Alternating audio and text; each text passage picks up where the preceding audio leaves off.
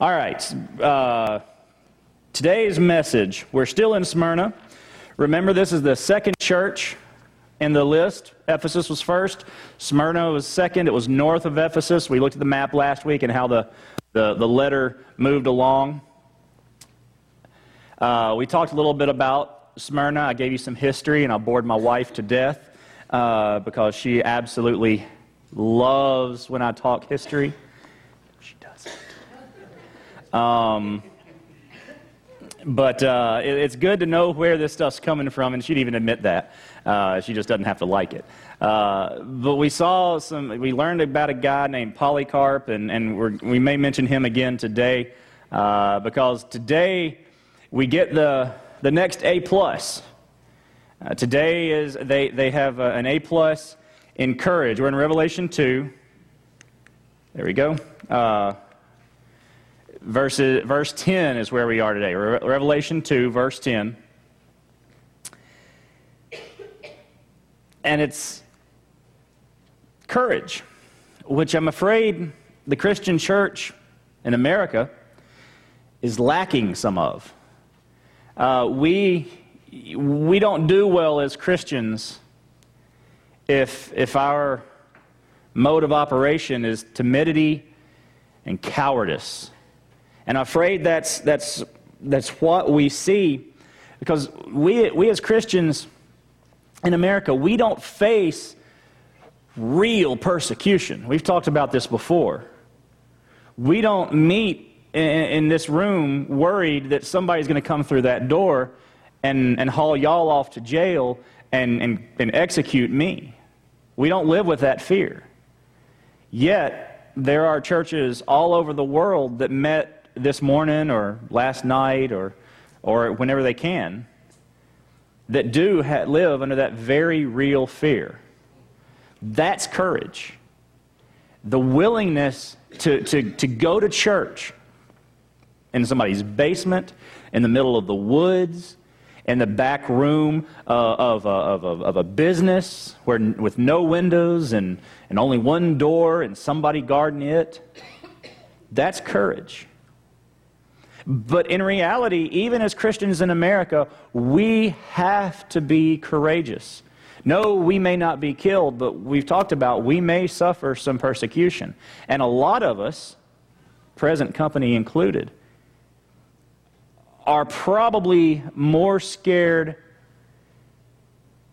of people not liking me than I am of being killed for my faith. You know, I, I, I, like to think that if, if somebody were going to come through the door to, to, to execute me for, for preaching, for, for being a Christian, that I would take that boldly. I, I, I never, you never know until you get in that position, but I, I like to believe that I would stand up for Christ and go through whatever I had to and do it willingly, understanding what he suffered for me. And yet, I'm unwilling to lose face around people who might have some skewed opinion of me because I'm a Christian and I try to tell them about Jesus. Now, how stupid is that? We have to have courage as a Christian. Christian life doesn't really go well without it. See, we've not been called to hide or run, and we talked about this one Wednesday night. What about these churches that do meet in secret and they are hiding and running? Eh, let's, let's not say they're hiding and running. Let's understand that in order for them to meet together and fellowship together as the Bible commands, and to be able to continue to do that, and in, in, order to continue to witness to other people who haven't heard the gospel, they have to do things to protect themselves. But I guarantee you, when you look at people like uh, this Iranian pastor that's now been in prison for over a thousand days just for being a Christian in Iran, he did not hide and run when the time came. Hiding and running would be the day he was arrested. He says, "Oh, I'm not a Christian. Oh no, I don't. Oh no, you got me wrong. Um, praise be to Allah or whatever."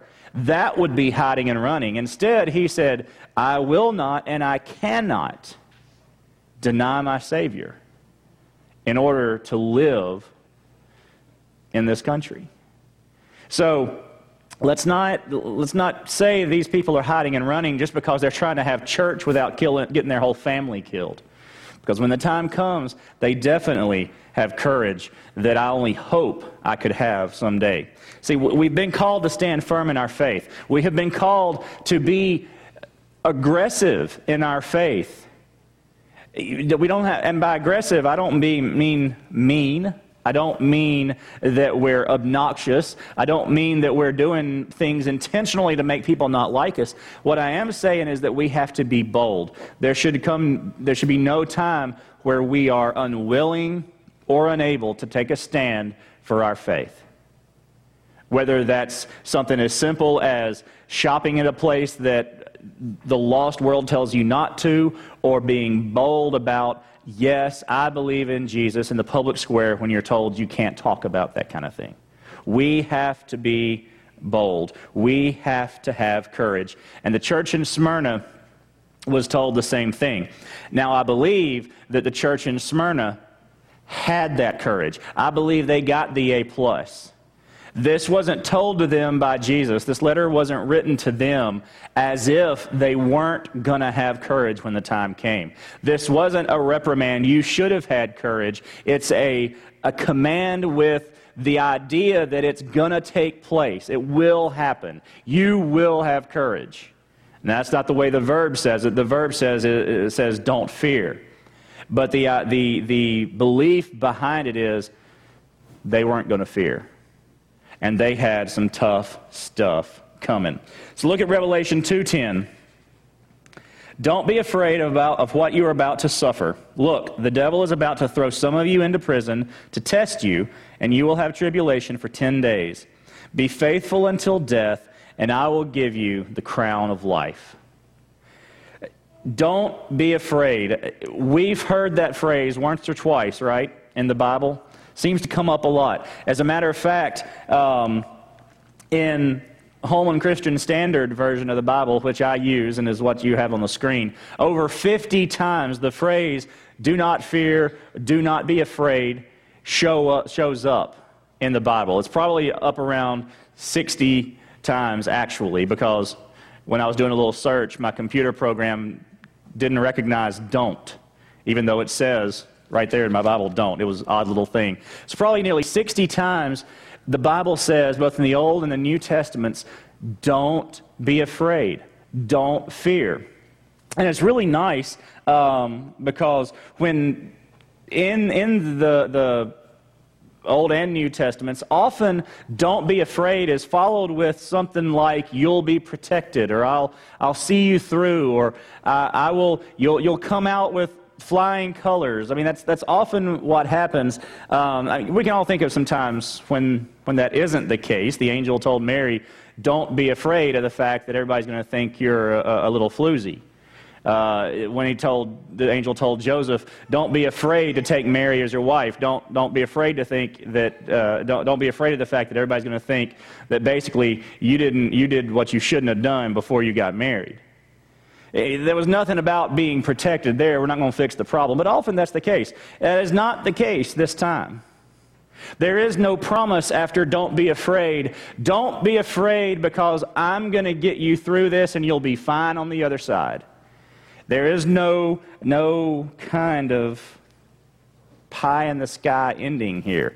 As a matter of fact, don't be afraid. And you know why you don't need to be afraid? Because you're about to suffer bad.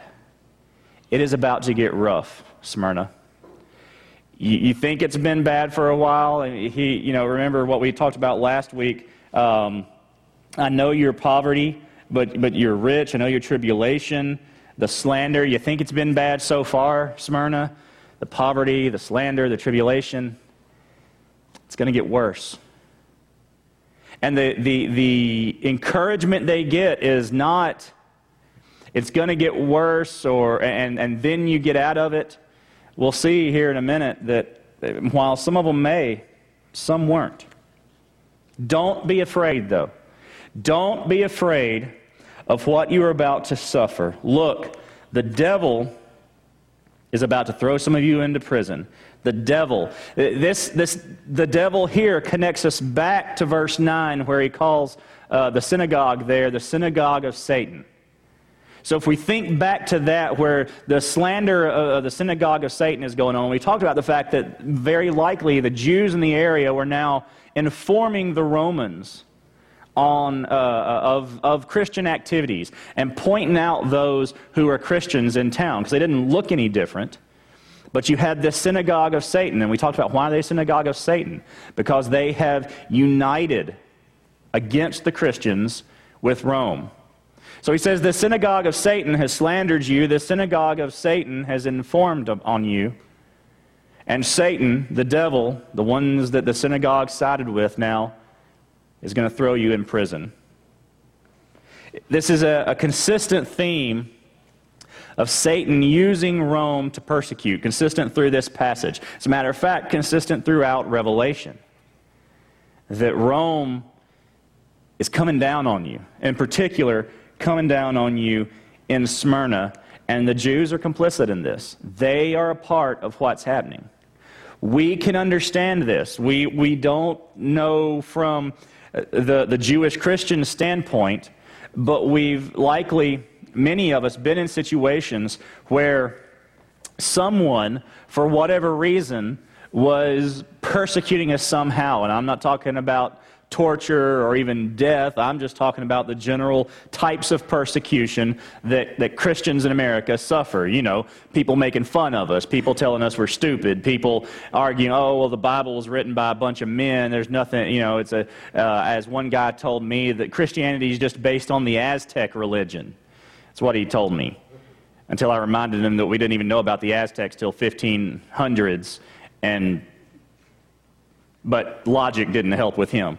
Um, but we have that kind of thing. So we, we, we, we, we're suffering that sort of persecution from somebody that, you know, we're not surprised. We know that person. We know their beliefs. It doesn't shock us that they would mock us in some way. But then we see someone who was our friend. Maybe not a Christian, but at least tolerant of us or didn't care one way or the other or whatever that now is joining in with them for whatever reason.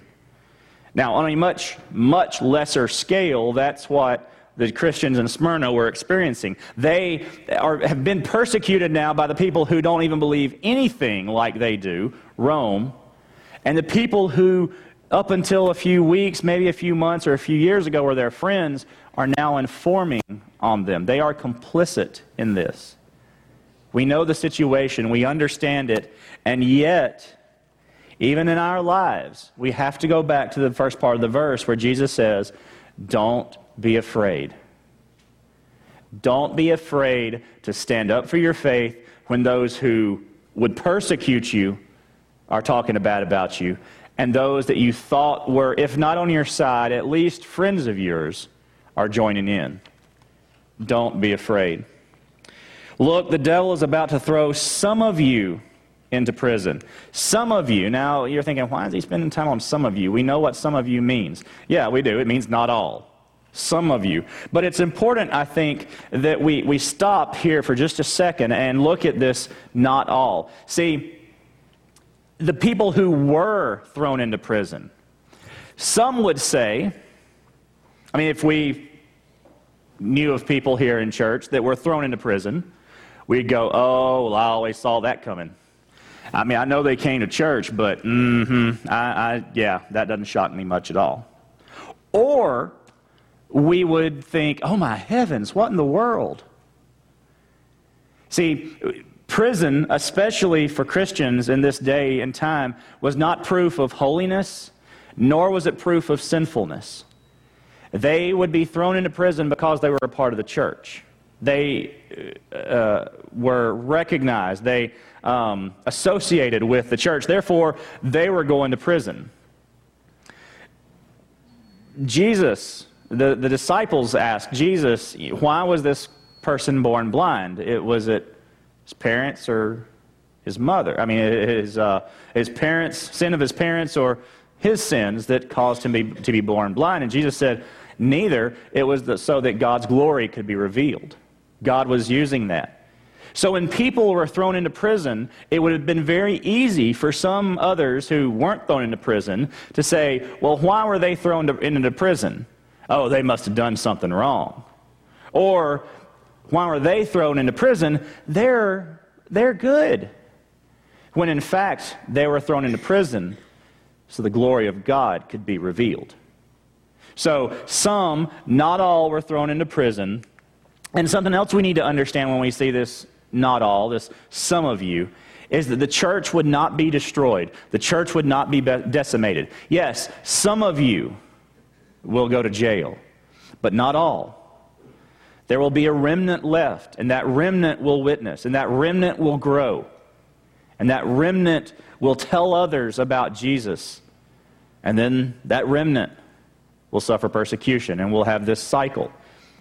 But I think it's important that we understand that, that there were some that were going to be put, put into prison, but others were going to be left. And it was the responsibility of those others to do what?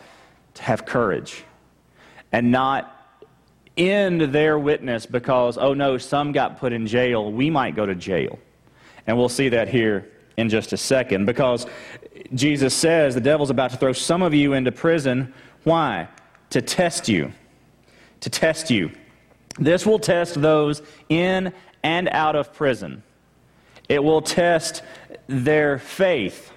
Both of them. The ones who are sent to prison. Can they in prison believe in the Jesus that they believed in outside of prison? Can they still trust their Savior when everything is against them, when everything is going wrong and, and nothing looks like they want it to look? Can they still have faith? They will be tested. But the ones who aren't in prison, Will their faith hold? Will they continue to witness? Will they continue to grow? Will they continue to trust the Savior, knowing that their friends and loved ones in, are in prison and I could be next? Their faith will be tested by the persecution. But not only their faith will be tested, their ministry will be tested. The ministry of those in prison, will they be able to minister to others in prison? Will they be a Joseph in prison? You know the story of Joseph. When he went to prison uh, after being falsely accused by Potiphar's wife, what did he do? He ministered to the people that came to prison. He continued to trust God. And those in prison, the entire prison, we're told, right up to the jailkeeper, were blessed because of Joseph. Will those in prison minister to the others in prison? Or will they lose their ministry, lose their faith, and be ineffective? those outside of prison. Their ministry will be tested too. First of all, to those in prison, because you know what happens when these people go visit those people in prison? These people are thought of as Christians and may get to stay a while. But will they continue to minister? Will they continue to minister to others? Will they continue the outreach that they've been doing all this time with the fear that they may end up in prison as well?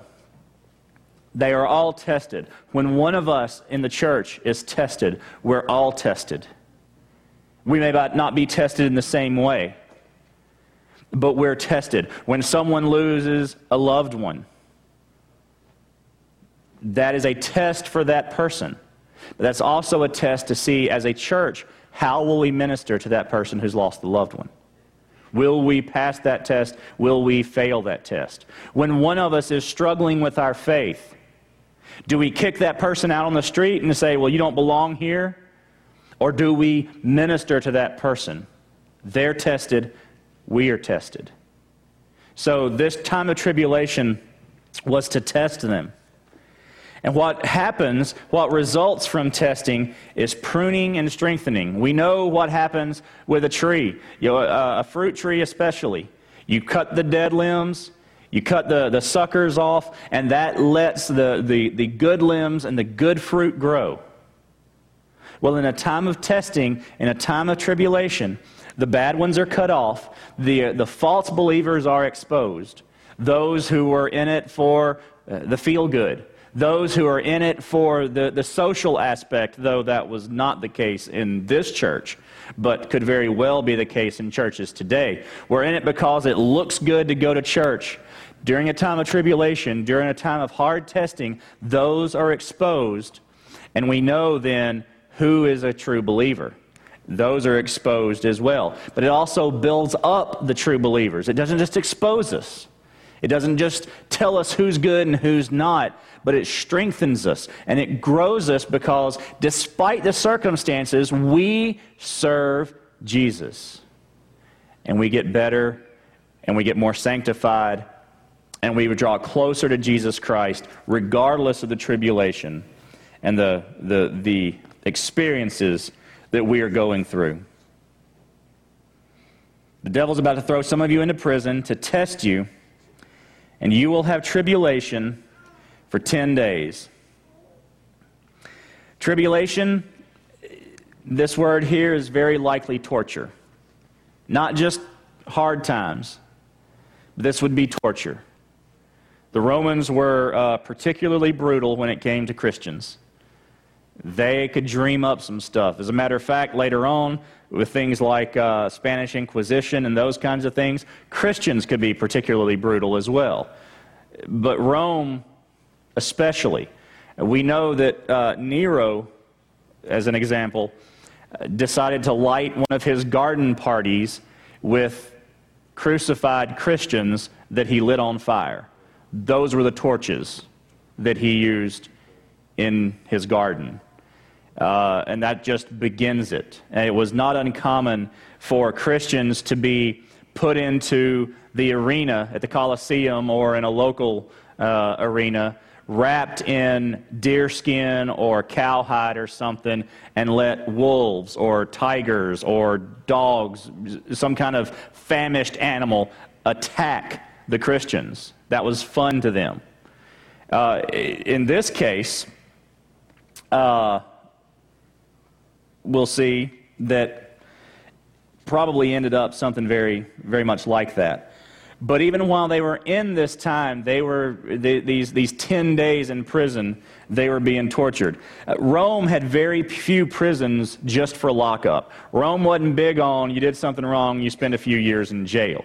That wasn't the way they worked. See, in prison, you were generally waiting for trial or execution. You'd already been convicted and you were waiting for your sentence, or you were waiting for your trials. Uh, trial came quickly. It wasn't like the way we do it today.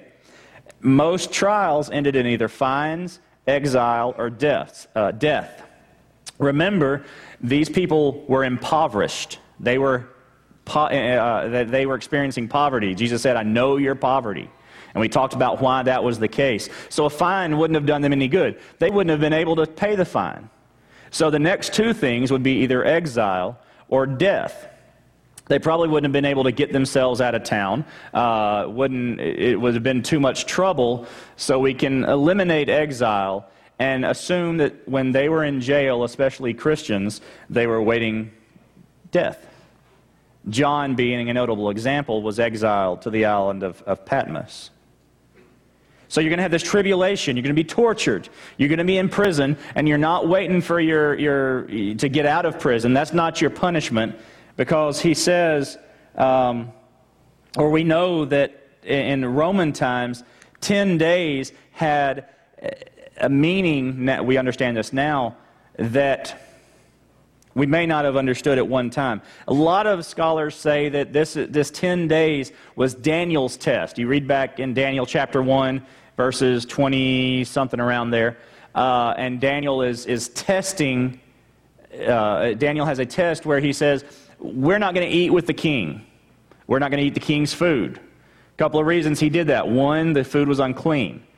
Two, in that day and time, if you ate at a table with a king, then the idea was that you, uh, you believed everything that king said. You supported that king. You are one of his subjects at that point. point, and Daniel was, uh, was, was certain that he was not a subject of an earthly king, but the heavenly king.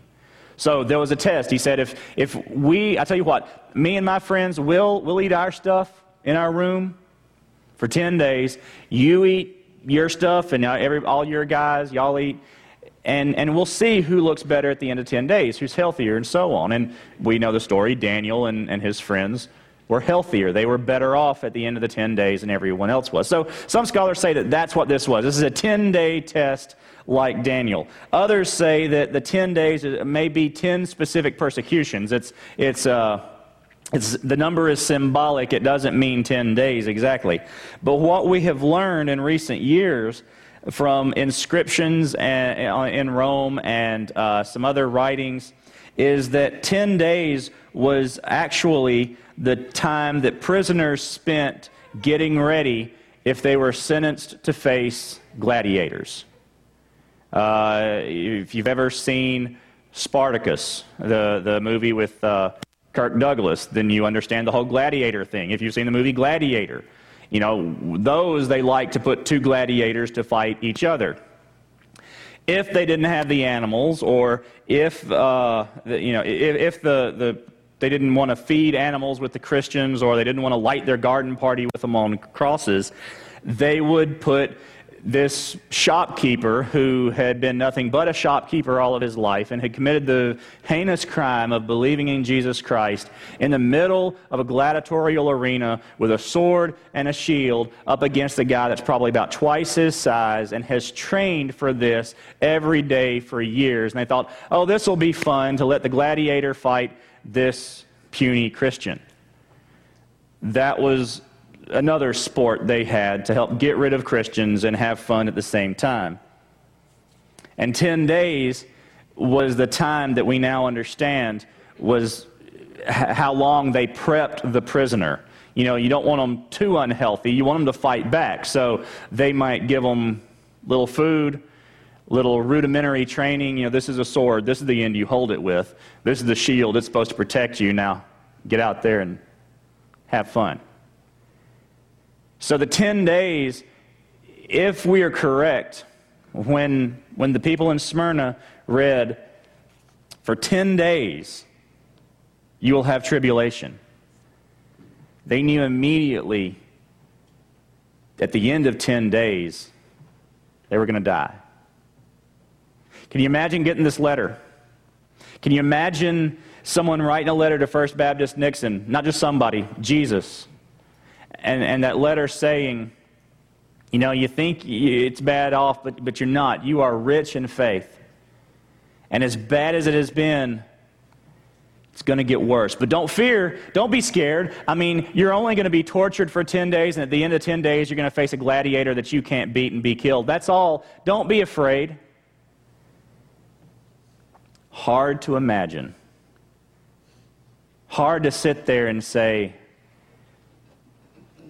Yay, Jesus. and yet, that's what they were commanded to say. That was, that was the result. you will have tribulation for 10 days. He's already said, don't be afraid. Now, Jesus says, be faithful. And in case, in case they weren't real clear on the 10 days will end in death, Jesus says, Be faithful until death. Guess what, y'all? Some of you are going to die. Some of you are going to be put in prison. You're going to be in prison and, and, and tortured for 10 days. And then some of you are going to die. But don't be afraid and be faithful. See, faithful Really, God? You know, this is, there are a lot of places in the Bible where you want to say, Really, God? Don't be afraid of, of, of facing gladiators. Be faithful in the midst of that. And, and what does faithfulness mean? Uh, faithfulness mean when we are faithful to God, we're faithful in our works, the things that we do, the life we live for Christ. So Jesus is saying, in the midst of your torture, in the 10 days that you're preparing to face a gladiator that you can't beat, that's going to kill you, and probably kill you slowly because it's always more fun for the people watching if the Christian dies slowly than if he just gets his head cut off. For, for that period of time, I want you to be faithful in your works. I want you to focus on me.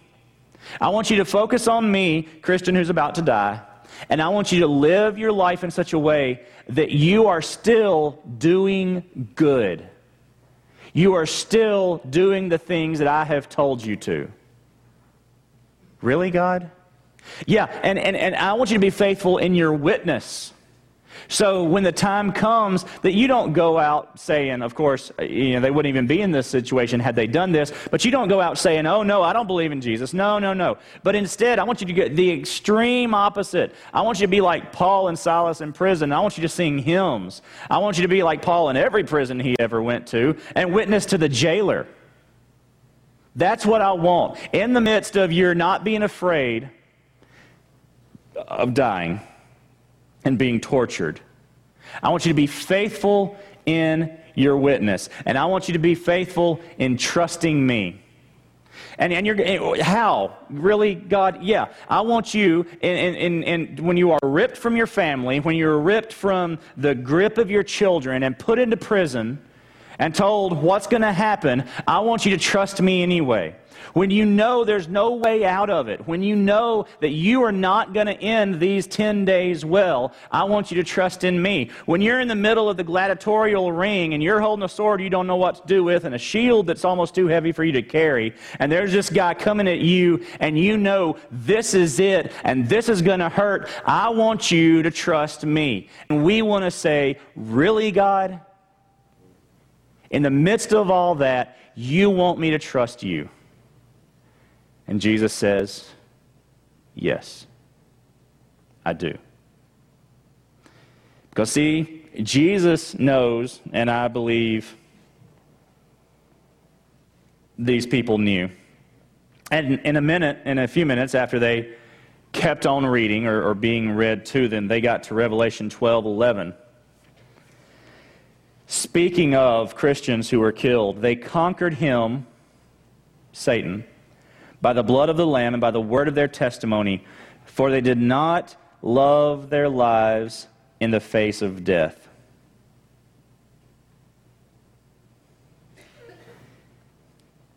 See, as much as I want to ask the questions, really, God? I don't think the Christians in Smyrna did. I think they went to it boldly willingly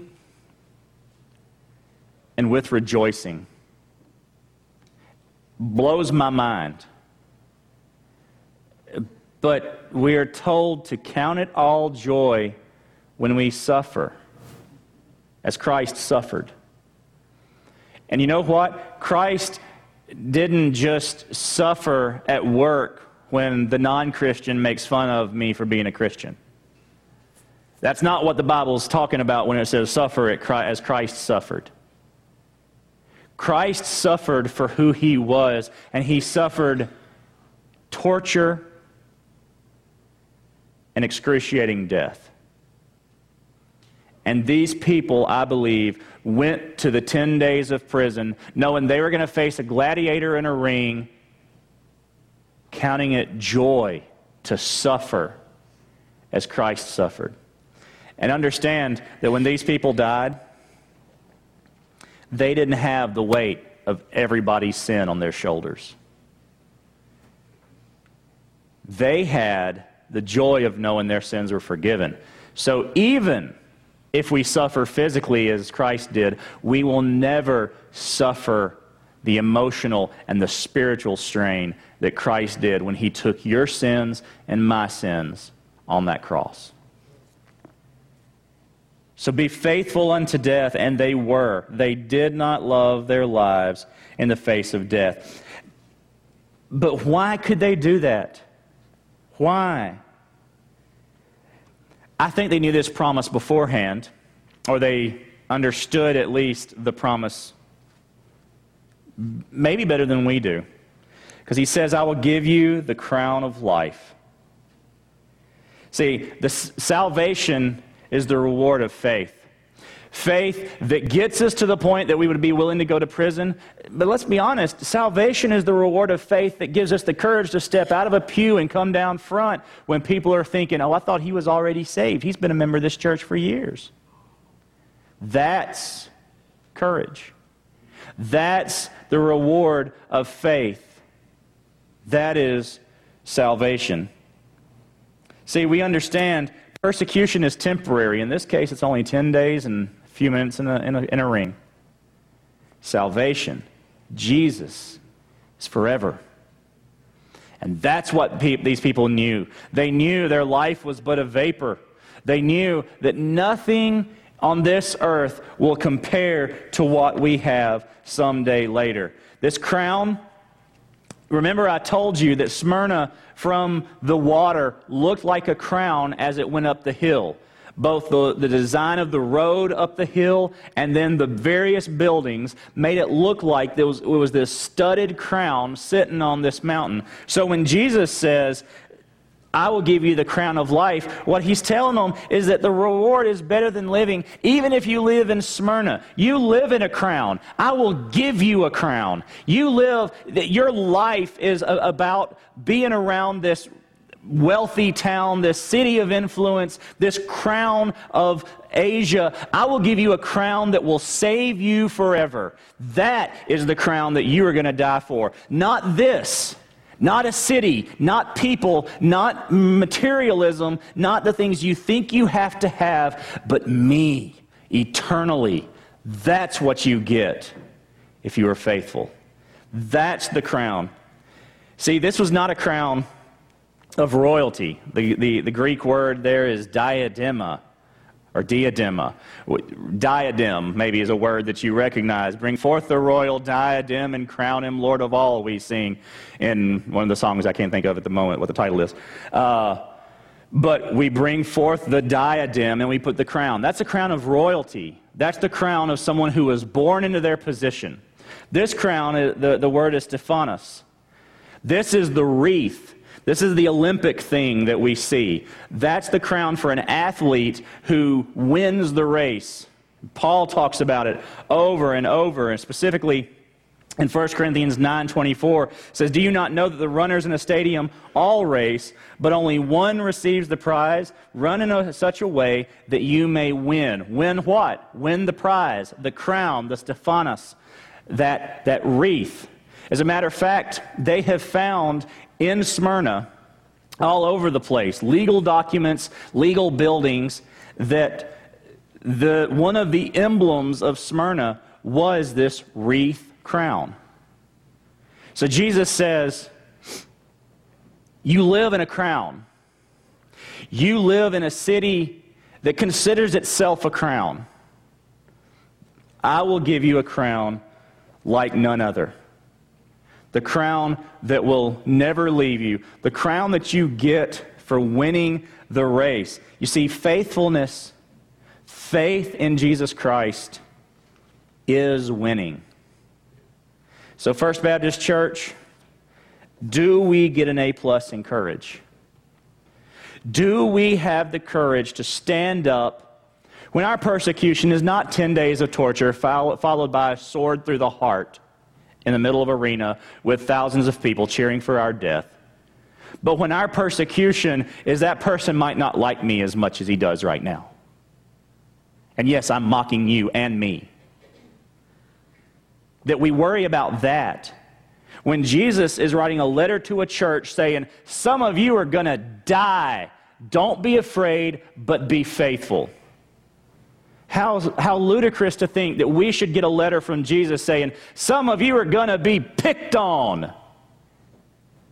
Don't be afraid, be faithful. It's not worth the ink and the paper. Do we have courage, First Baptist Church, to stand for the faith that we claim we believe? And I don't mean stand for it and just be baptized and that's the end of it. I don't mean to that, that people drive by and see our cars in the parking lots. They know we go to church here, and that's the end of it. I'm talking about faith that is willing to stand up when there are people at the table next to you cussing and your kids can hear it. When you're cussing and your kids can hear it.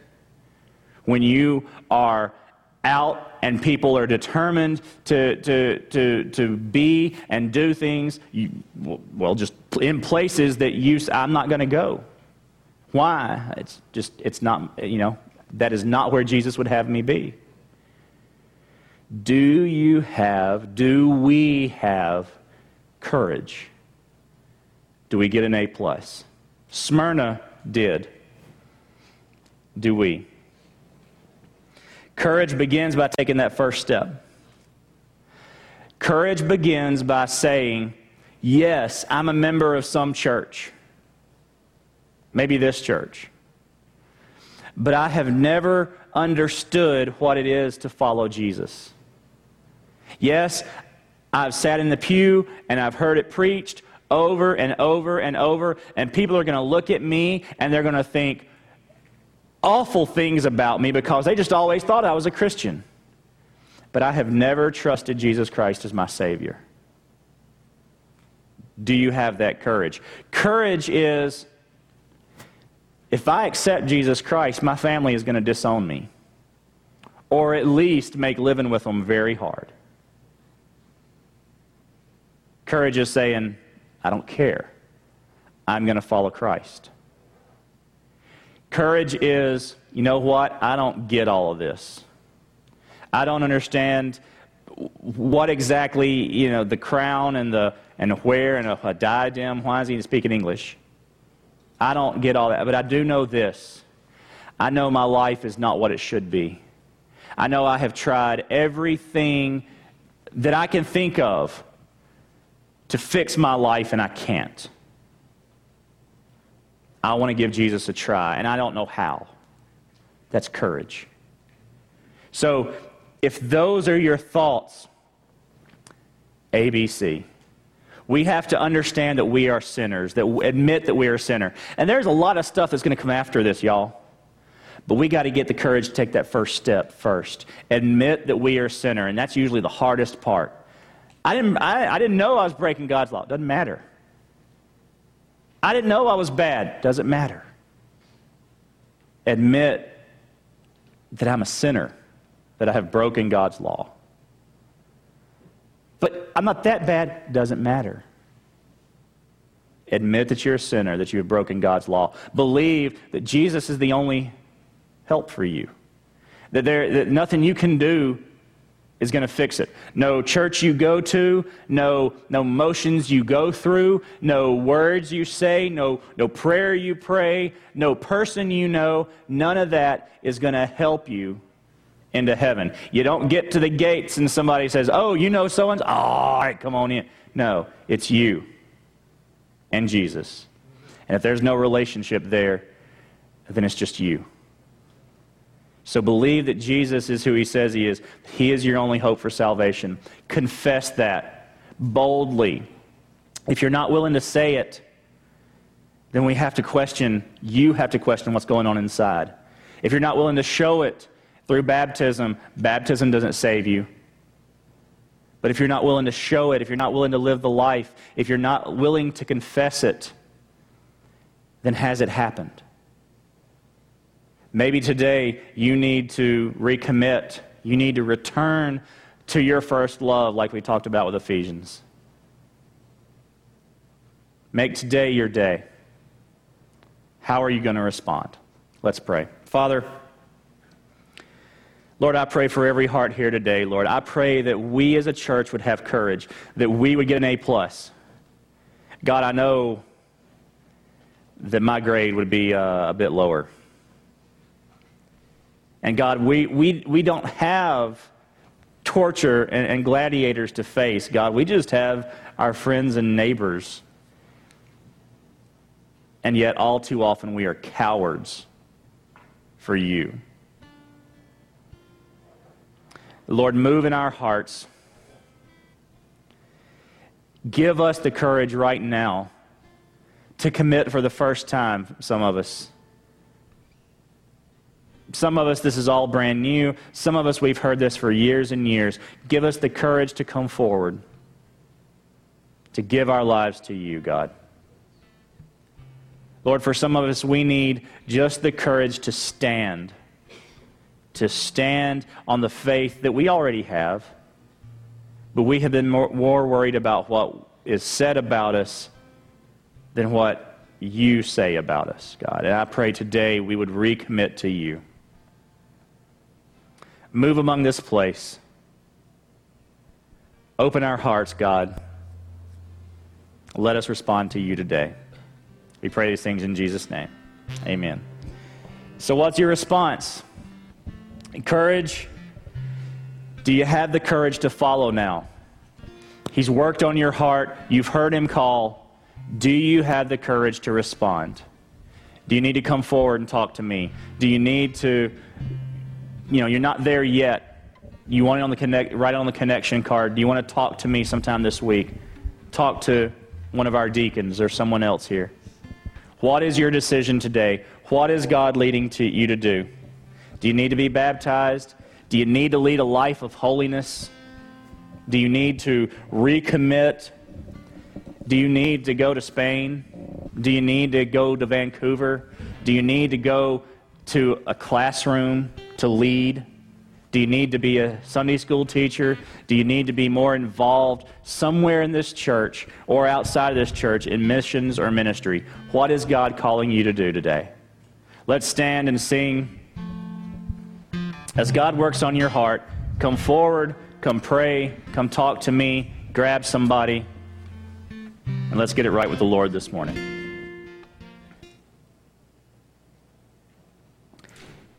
Cowardly churches no longer exist. Let's just put it that way. If we are not a church that is bold in our faith, we're history. And we might as well do it now. We have got to be a church that is courageous to stand up for Jesus Christ. Let's do that.